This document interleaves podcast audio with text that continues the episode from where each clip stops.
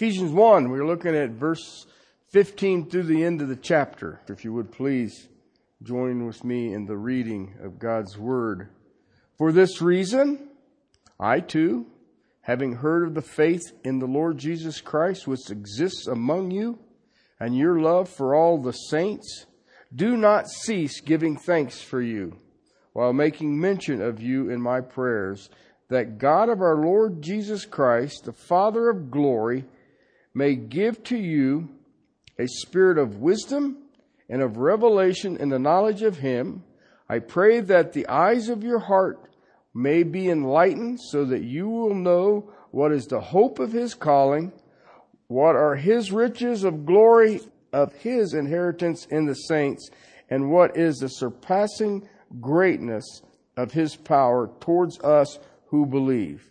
These are in accordance with the working of the strength of his might, which he brought about in Christ when he raised him from the dead and seated him at the right hand in heavenly places, far above all rule and authority and power and dominion and every name that is named, not only in this age, but also in the one to come.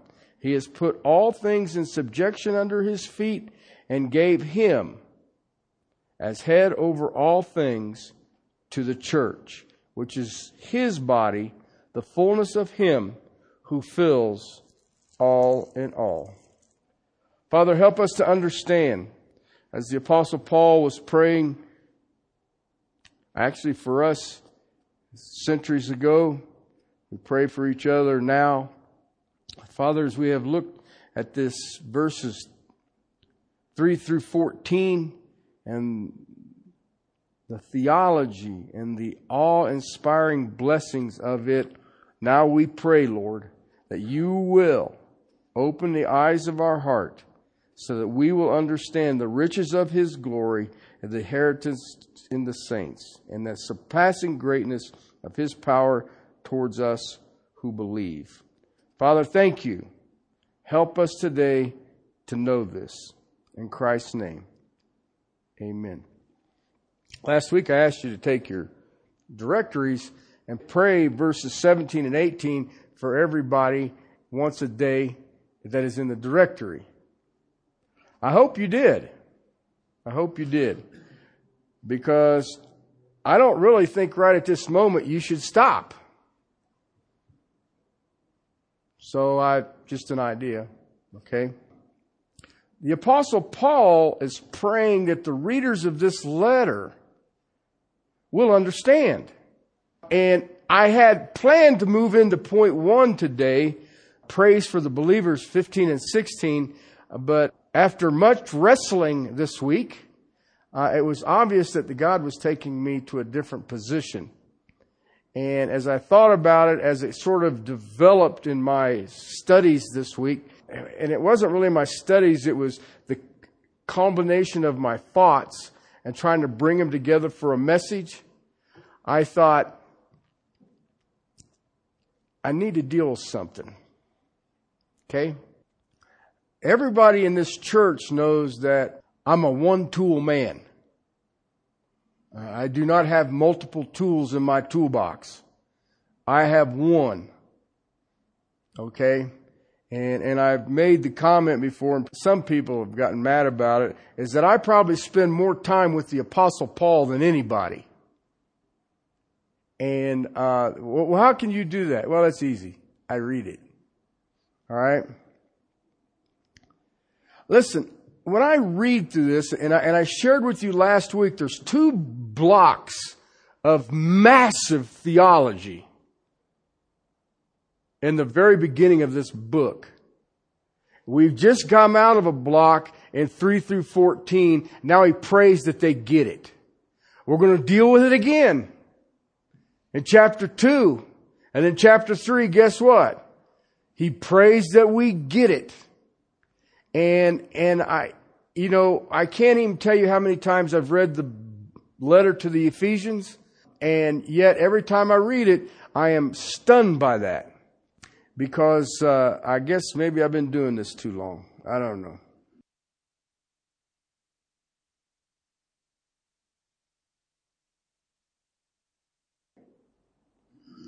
So, two things I want you to think about. What we have here in Scripture is what is the definition? And the second thing is we must understand it. See, if you know the definition and you don't understand it, how are you going to do it? Right? I can do it. It's very difficult, if not impossible to do it if you don't have those first two steps. I need to know what's defined and I have to understand it. Guess what? That's true of Christianity. You can't just try to get people to behave a certain way. In a, if they do not understand the parameters, the definition of what they are asked to do, they can't do it. Gosh, I had this thing lived out before me every day this last week. I watched it day in and day out, and I kept thinking, you know, Lord, I already believe this. Why you keep showing this to me? But it became very apparent that very few people understand that. I can give you all kinds of examples. One that I dealt with this week was marrying an unbeliever. All right? Well, why? You know what you just told me? I don't know what the parameters are. I don't understand the definition. See, marriage is a picture to humanity of the relationship between the Lord Jesus Christ and the church.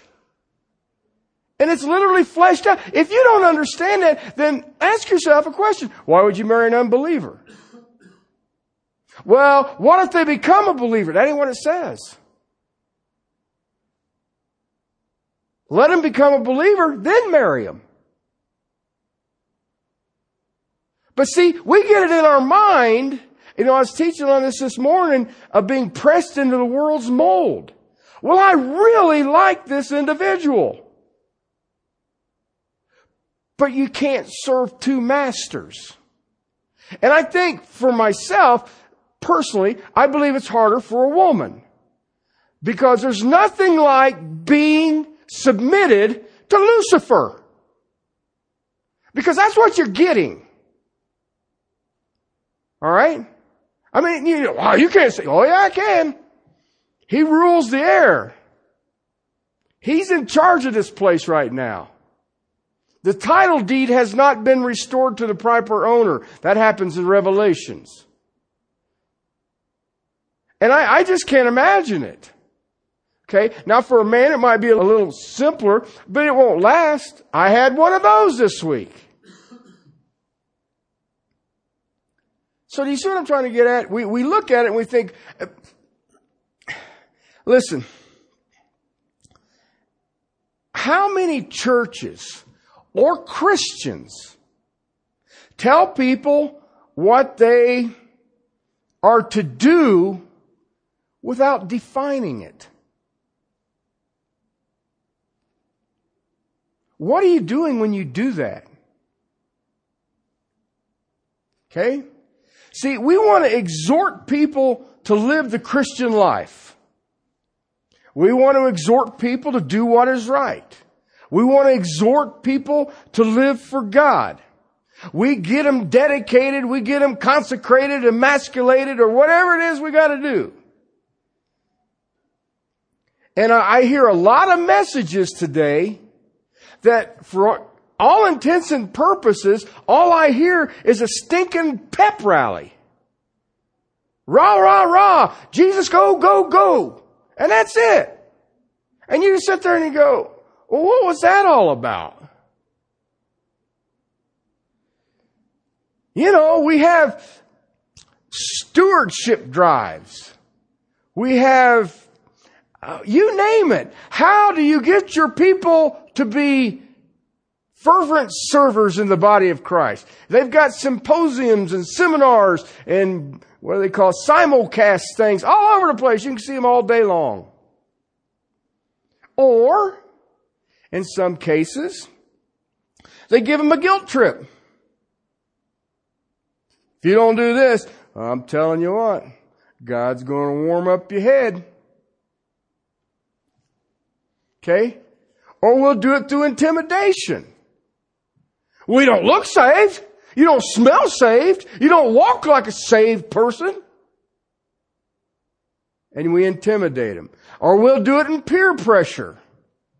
I want to be like that one, or listen, you know, you need to walk like I'm doing, or you got to do what I, you know, I pray 19 times a day. And I mean, the Muslims only pray five times a day. I do 19, 19 times a day. That's why you're in such a spiritual mess. You don't pray 19 times a day. You guys can laugh about that, but I had somebody tell me that. I just looked at him. I said, I thought we were supposed to do that without ceasing. Just a question. Listen, we do all kinds of things to try to get people to live the Christian life. And I agree. I agree with everybody that's out there right now. The reason the church looks like she does is that we don't have anybody living it. I agree 100%. Okay? But let me tell you something. You can do all those things I just listed off and probably a, another plethora more of them.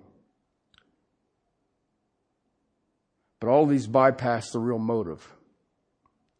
What is the real motive for living for Christ? It's the heart. It's not my heart, it's your heart. And that doesn't get fixed until you understand who you are in Christ. Do you know your position? Do you know who you are, who you are in Christ Jesus. And you know what I've learned in my years? That's foundational to Christianity. When you see sick Christians, legalistic Christians, weak Christians, you know what that is? They have no idea what their position in Christ is. None. None whatsoever. It's basic. We must understand who we are in Christ Jesus. That alone is the foundation of our existence. Do, do you understand that that is what we operate in? It's a, I mean, I hate to put it that way, but that's it. And the problem that I see on a regular basis is people don't understand that. They think, what? You're just religious. No. I'm a child of the eternal God. It ain't got nothing to be with religious. If all we do is challenge ourselves to live the Christian life, emotionally or other ways, you know, beat yourself into it, you're going to miss it. You will flat out miss it every time. I asked you guys to pray two verses for everybody in the church by name for a week. I am not brave enough to ask how many did. I did my part. And I leave it at that. I see so many people go through so many gyrations to walk the Christian walk, and yet they don't understand who they are positionally. It's foundational the principle, I guess, is that I'm trying to get at is this is who I am. This is my position. This is my understanding of who I am and my position. That might be the single most important thing you'll ever learn as a Christian. Who are you in Christ? Paul here is praying, Oh God, may they deeply understand who they are. Verses 3 through 14. You know what? If I was praying it, I pray it this way. Lord, let them get a grip. Let them get a handle on this thing. Because you know what I've learned? It is an incredible reality. A Christian is one with the eternal God through Christ Jesus. We have all of the blessings of the heavenlies. We are one with the eternal God. All of his blessings, and it's all through Christ. All of the blessings of the heavenlies are ours. Are ours. Right now. It's not because you prayed 19 times a day. It's not because, you know, I've got, the only thing I listen to on my radio is Christian music. I listen to the Bible on CD all the time. I don't care. Ain't got nothing to do with it. Understanding our position, that is our existence. Okay? I want to deal with this because one of the things I have learned and I've watched in so many people's lives there's a lot of people who will read scripture. Okay? And, and, and then, you know, and I don't, I don't, everybody says, well, how do you read it? Well, I read it as a book. Okay? That, that's just, um, that's easier for me. I have nothing against hop, skip, and a jump. That, that's fine too. I'd rather you read the thing than say, well, you know, it just confuses me. And I know why it confuses people. And it, now I gotta be honest with you, early in my ministry, I never really got a handle on this. Because I was just reading the book and then interpreting the book and then teaching the book. That's what I did.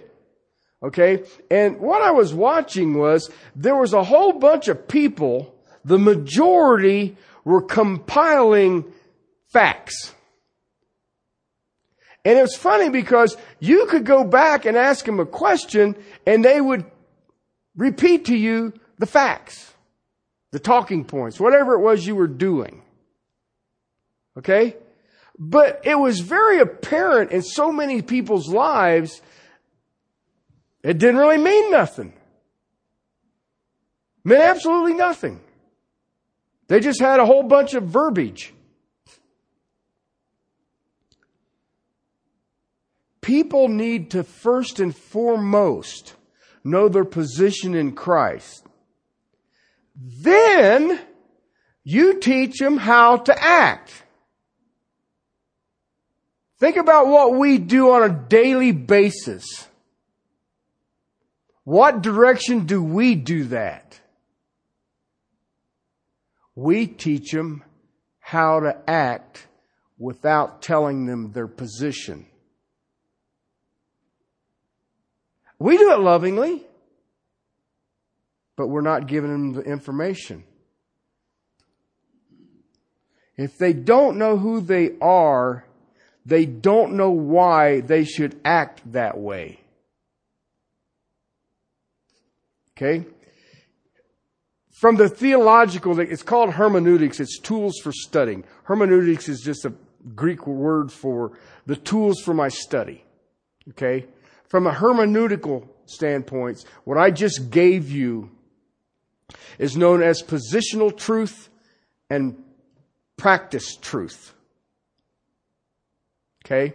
When you teach a, a, a, Bible study, when you study the Bible yourself, everything you look at has a positional truth and a practice truth. The Bible's full of it. Okay? This is why I look at so many in the church today and they're confused. Alright? Position and practice are distinctive. What is positional and what is practical? When I read through the Bible, those two things are always in my little fuzzy brain trying to say, is this a practice or is this a position? Does this show me more of my holy God in my soul? Or does this show me that because of that holy God in my soul, this is what I'm supposed to do? Position and practice. And what happens is that we, uh, we get them mixed up. That's easy to do. Listen, there are some of you who read your Bible. There's some of you who will do a Bible study or something. Maybe they'll do something online or whatever. That's, that's fine. I don't have any problem. But when it comes down to the nuts and bolts of it, how do you interpret Scripture? How do you interpret Scripture? When you read it? Or are you just listening to someone tell you the practice side?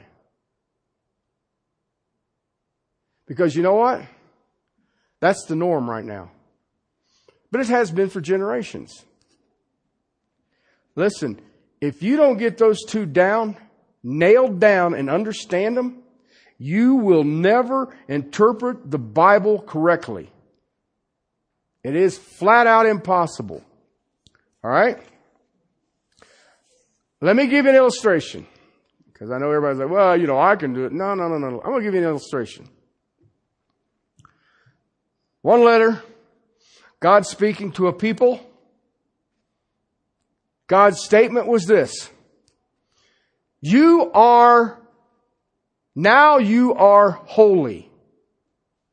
Okay? Amen. Got it. One sentence later, he says, cleanse yourself from all filthiness. Well, how the heck do you do both of those? How do I do that? One is positional. One is practice. Listen, if you don't know the difference, it'll drive you batty. I guarantee it.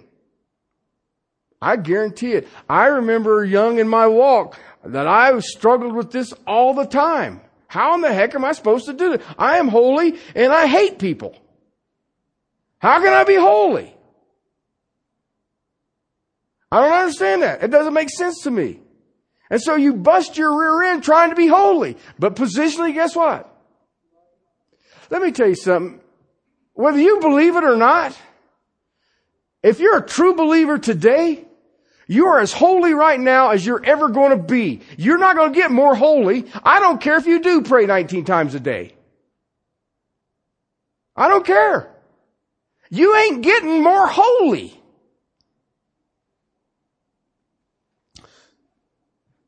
Positionally. You are holy before God in Christ Jesus. And you are only as holy as the Lord Jesus Christ. I know.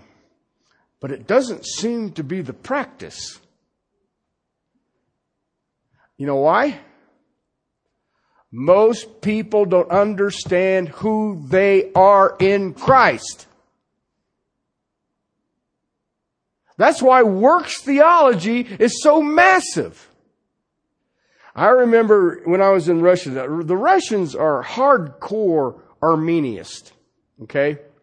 And, and anyway, I always get stuck teaching the stuff that says that's wrong. but anyway. And, and so they, a comment was made to me and I, and I found it fascinating, but I understood it instantaneously. That Calvinistic view that you have in the churches in America is the reason the church is in the condition that it is in America. You know, we're elect. We just sit there. Look at me, I got a big E on my back. You can see it when you got a black light and hold it up to it. God did it all, and I'm hanging out here waiting for Him. But see, in Russia, they're all busy trying to get people to repent all the time and walk all the time. All the time. They practice church discipline all the time. Why can't you do it? You're out of here. We'll boot you. Why? That's what it says to do. Right there. It says it right there. All the time. But see, their view is that the only way this gets done is if we do it. My view is the only way this gets done is if God does it. And if I don't understand who I am in Jesus Christ, then I don't need to be teaching anybody nothing. And you know what? Same for all of you.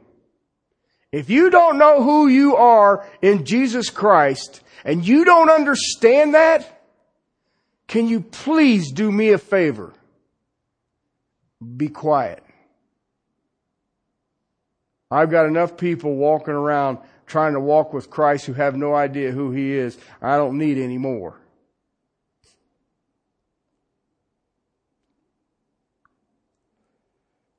Listen, Christian, I want you to understand something. Your position in Christ as a Christian. I don't care if you've been a believer for half an hour or 45 minutes. I don't care if you've been a Christian for 50 years. I don't care. Alright? But I want you to know this.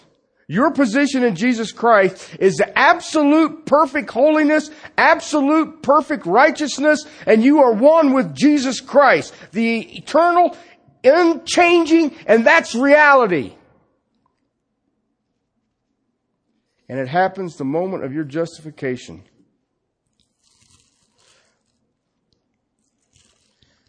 Galatians chapter 2, verse 20.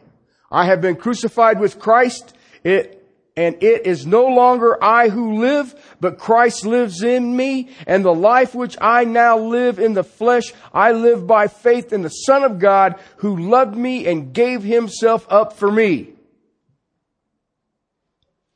Guess what? Right now. Right now. I want you to understand something here. There is no process to this. I am trying to be crucified with Christ. Really? No. That's not what that sentence says. I have been. And the life I live is what? Okay, it ain't me. Golly, people, it ain't me. It's Christ. It's Christ. See, this is my practice. This should be your practice. I take that positional truth and then my practice is this. He lives through me and in me and that's how I behave the way I do. See that? But see, if I ain't got a handle on who I am in Christ, you're going to go batty. Listen, the first 14 verses of this letter to the Ephesians, deep, amazingly deep, overwhelmingly deep. I could preach that text indefinitely and go deeper and deeper and deeper. But here's the thing that I want you to understand about that text. That is your position.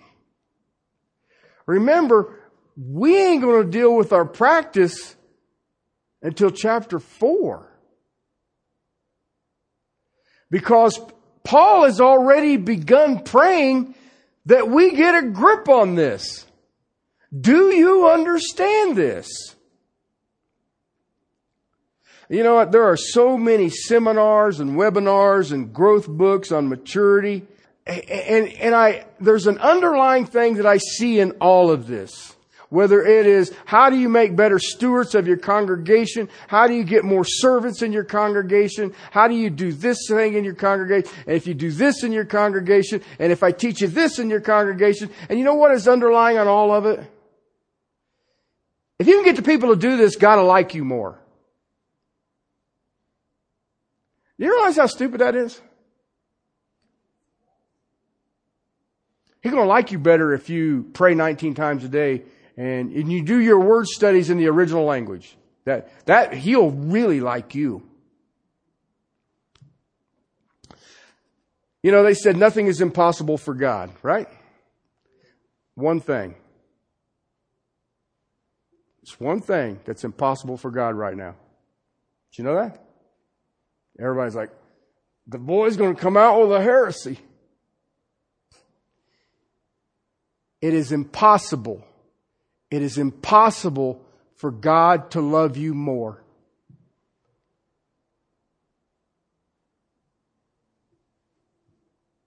You ever think about that? You know what's really cool about it? That same impossibility for Him to love you less. I don't care what you do. He pours his love into your heart. How's he going to love you less? That's like saying, he really liked Jesus, but now that he was crucified, I like him more. Nah. That's impossible. See, we struggle with our position. I love God because guess what?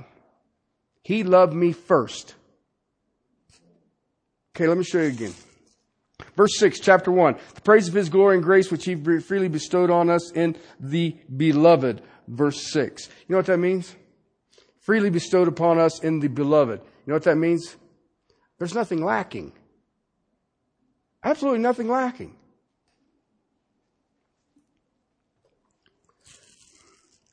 This is so amazing. Colossians chapter 2. Colossians chapter 2, verse 10. And in him, you have been really close to being made complete. Nope, that's not what it says. In him, you have been made complete, and he is the head over all rule and authority. Hebrews chapter 10. He has perfected you forever by one offering of Jesus Christ. So positionally, Christian, you are complete. Positionally, Christian, you are perfect.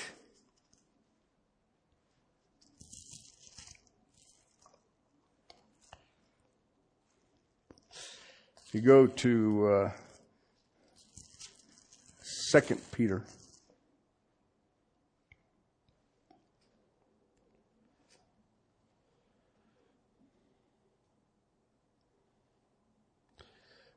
Second Peter verse 4.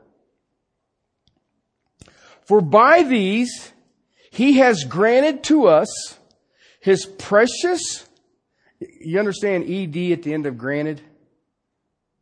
You know what that means? Past tense. All right. Granted to us his precious and magnificent promises. All right. I'm not waiting on his promises. They've already been granted so that by them you may become partakers of what? Of what? Partakers of the divine nature?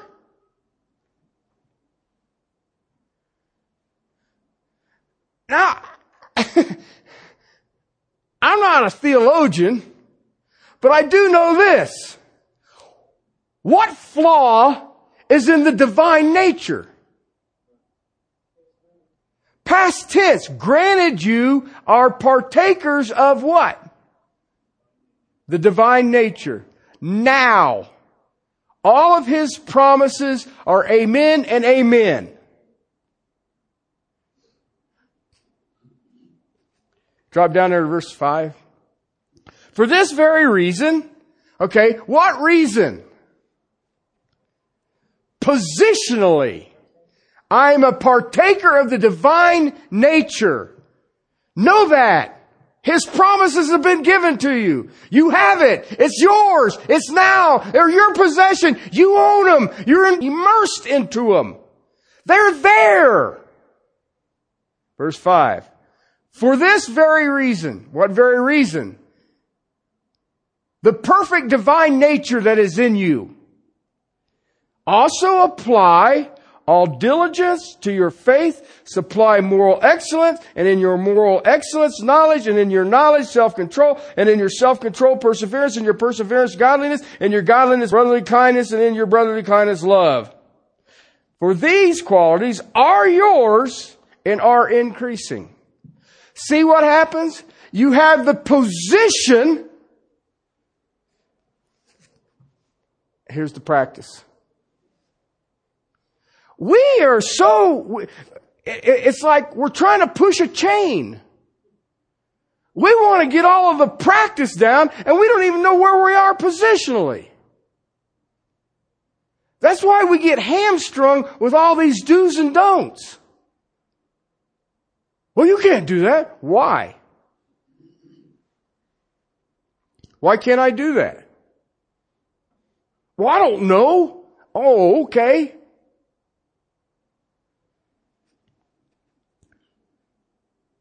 Get your practice moving toward your position. This is who you are.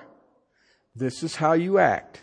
You ain't worth a plug nickel if you don't know who you are. Can't do it. Cause then you'll create it yourself. Well, I gave a lot this year. I gave, I even donated clothes to Goodwill. I did this, I did that, I did this. You know what? So what? So what? I'll give you two illustrations, see if you can do it. Uh, anybody know what a tadpole or a pollywog is? Okay, I, I, I grew up as a kid and we would catch them things. And you'd catch one and you'd stick it in a can or a jug or something like that and you'd throw fish food into it and it'd see it swimming around in there and then after some time, all of a sudden, poof, two little legs would pop out the rear end of it. And you're like, wow, that's kind of cool. And then you keep throwing some more fish food and stuff in there like that. And then all of a sudden, poof, you get two little legs come out the front and you're like, wow. And then all of a sudden you see the tail, it starts getting shorter and shorter and shorter. Keep throwing something in there. And then one morning you get up and you got a stinking frog. Okay? Have you ever seen a baby human? We don't sit around and wait for the legs to pop out and then the little arms to stick out. Do we? When that bugger hits the ground, guess what? What's lacking? It's got everything it needs. But then we get into the, well, I want to see the little bugger roll over. Well, now I got the little bugger to roll over. Uh, let's get it to crawl. You get it to crawl. Now look at there, buddy. That's crawling. It's crawl. Let's get it to walk. Now it walks and then it goes right to running and you go nuts. Okay? But it had to mature to get to that position. It had to make its muscles start understanding I need to get my big old butt diaper up and move it. And then a few years later, we just all walk around, we wave and act goofy. And, but you understand something? It was all there before it started. Christians are not like tadpoles. I have everything I need for life and godliness. At the instant of my redemption, that was planned before the foundation of the world.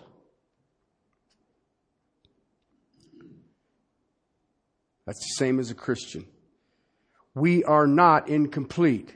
I am not trying to get better so God will like me more.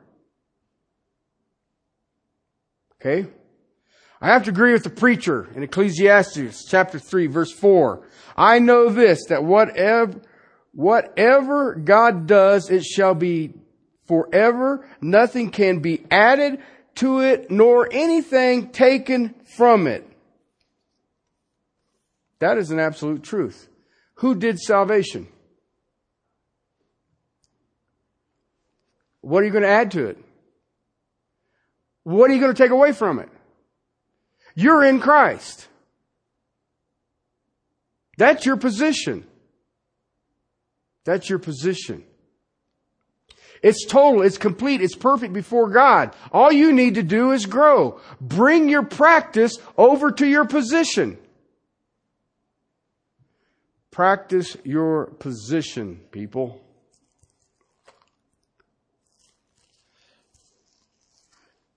Colossians chapter 1, verse 12. Giving thanks to the Father who has qualified us to share in the inheritance of the saints in light. Listen, Christian growth, let me tell you something. Okay? Christian growth has nothing to do with your position. Only our practice. That's our growth.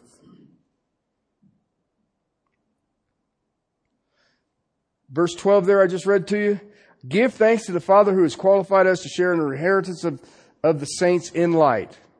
You want to grow? Give thanks for your position. What I have now. Listen, this, this, I wish I could expound this even more, but I do, uh, I don't know. Christian growth has nothing to do with our position. That is done. That is perfect. You're, you're as perfect right now as you're ever going to get. Now your practice needs to come over to where your position is. But if you don't know what your position is, your practice is a waste of time. It's a waste of time.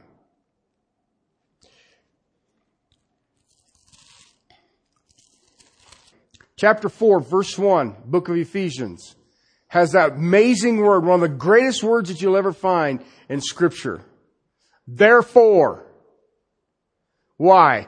I'm going to give you two dissertations and two prayers of some of the most eyeball deep theology you could ever stick a fork into. Therefore, I take off. Take the letter to the Romans. Romans, 11 chapters of pure, knock you out theology. I mean, we're talking, let's drown in the holiness of God. That's what Romans, the first 11 chapters. Then chapter 12 starts with what? Therefore, and it goes to the end of the book tells you this is how you should act in light of your position.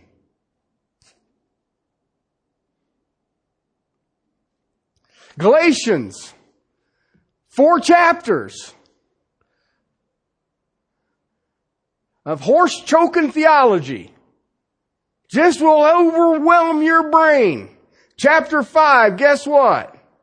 Therefore, once you understand your position, then it's a matter of your practice catching up to what you really are. I shared with you last week an illustration of a puzzle. And, and, and you got all these pieces, and the first thing you do is you turn all the pieces over so you can see all the pretty pictures. Okay, and then sometimes what I do is I go try to find the borders. And, but somebody come out with round puzzles, and they ought to be smacked. But anyway, but you, you put these things together. Uh, and, and, it, and it, you know, I like puzzles. I, I think they're kind of fun. Sometimes they're demented, but for the most part, they're, they're pretty good. I hate skies. I mean, do you know how hard it is to do a puzzle with a sky? You're like, I usually get everything done and then there's this big hole They says, what's that? I says, that's sky. so anyway, how hard is that puzzle if you don't have a picture of what it's supposed to be?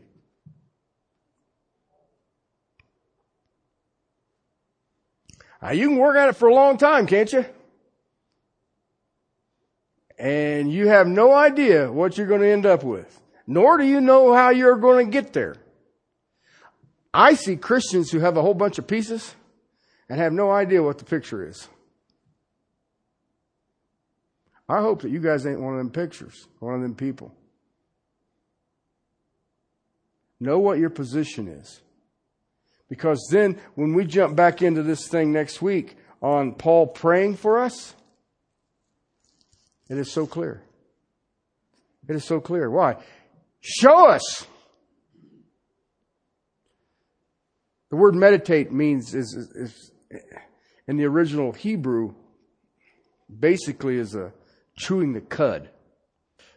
Basically what it is is you chew it and you swallow a little bit, then you belch it up again and you chew it again, and you belch it up again and you chew it again. Okay? That's what each and every one of us ought to be doing with our position.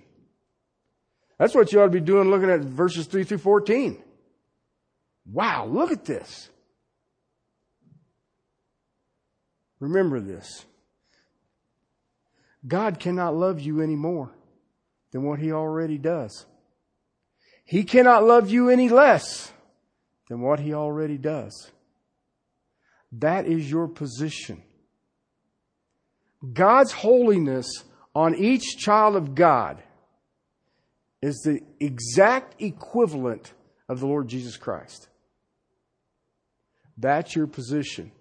Once you understand that, practice is easy. Practice is easy. Too many of us are running around trying to do the practice and we don't know where we are positionally. And I got news for you. If you could do the practice without the person of Jesus Christ, then you don't need a Savior.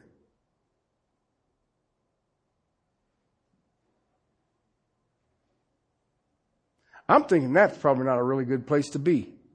And yet I watch people who do not know who Jesus Christ is or their position in Jesus Christ. Either one of them is a detriment and they're trying to do the practice. How many of us have seen people get mad at unbelievers because they're not living like Christ? They have no ability. They're going to act to their nature. They can't do it. Co-workers, they can't do it. It's impossible. But positionally, we have everything we need. All we have to do is walk. Okay? Let's pray. Father, thank you for your word. Uh, thank you for these precious souls and their ears to hear today. Lord, I hope that you move their practice into their position. Father, when that happens, the world will go upside down. Father, help us. Help us to stand in the grace that is in Christ Jesus. Help us to be overwhelmed with the amazement of our position and help us to walk worthy. Father, may we seek your kingdom, your righteousness, and we watch you add all things to us. In Christ's name, amen.